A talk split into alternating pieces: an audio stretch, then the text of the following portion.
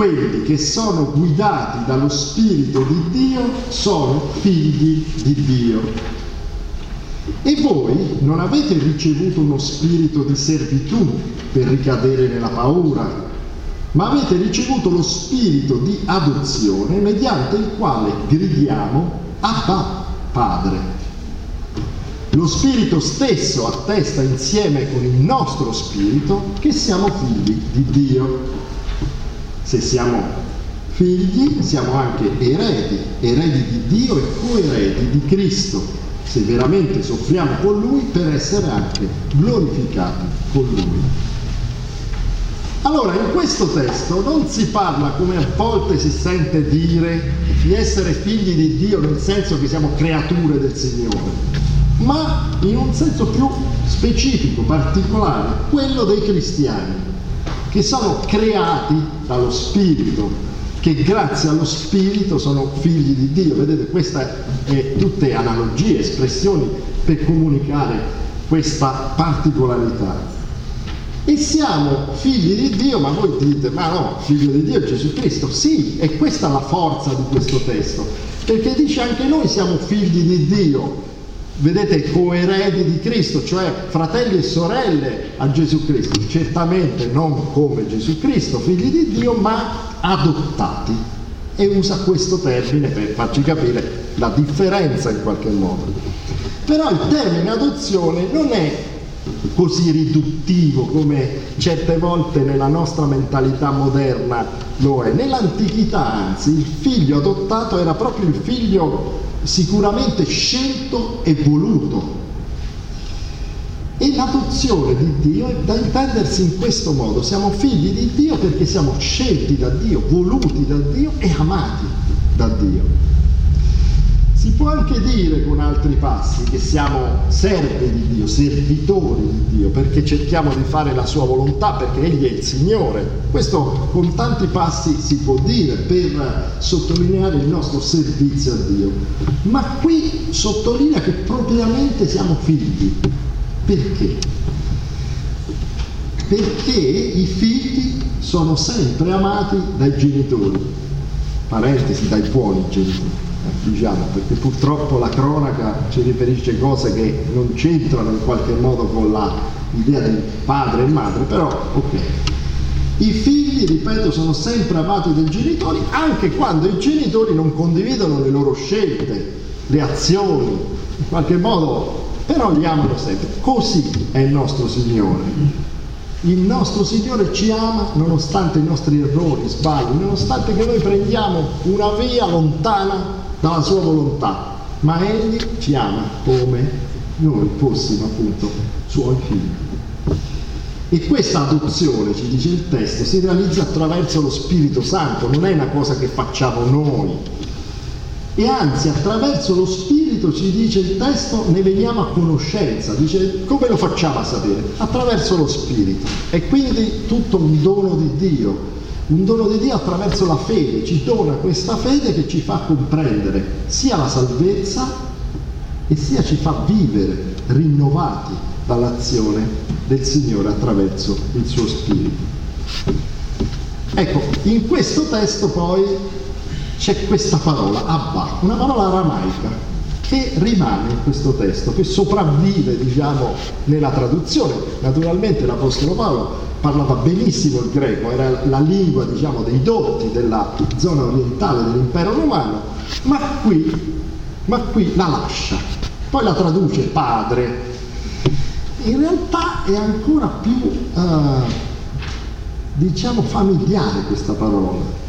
Immaginate, dice l'Apostolo, che tu puoi chiamare, anzi chiami il Signore il creatore di ogni cosa, l'onnipotente, l'altissimo, come abbiamo cantato giustamente nell'inno, eh, lo chiami papà, perché Abba è papà, non padre, è quasi un vezzeggiativo, papino forse, non so, una cosa dei bambini piccoli che si rivolgono con assolutamente tranquillità al loro padre. E allora questo parla della grande affettuosità e di grande familiarità che possiamo avere col nostro Signore. Per questo non possiamo e non abbiamo paura di Dio. Vedete? Non avete questo spirito di paura ora, no, perché voi potete chiamarlo papino, papà, abbracciarlo metaforicamente, tranquillamente, come un bambino piccolo verso il proprio padre. Ci toglie la paura di Dio. Questa è una cosa che attraversa non solo i cristiani, non solo le nostre, sempre.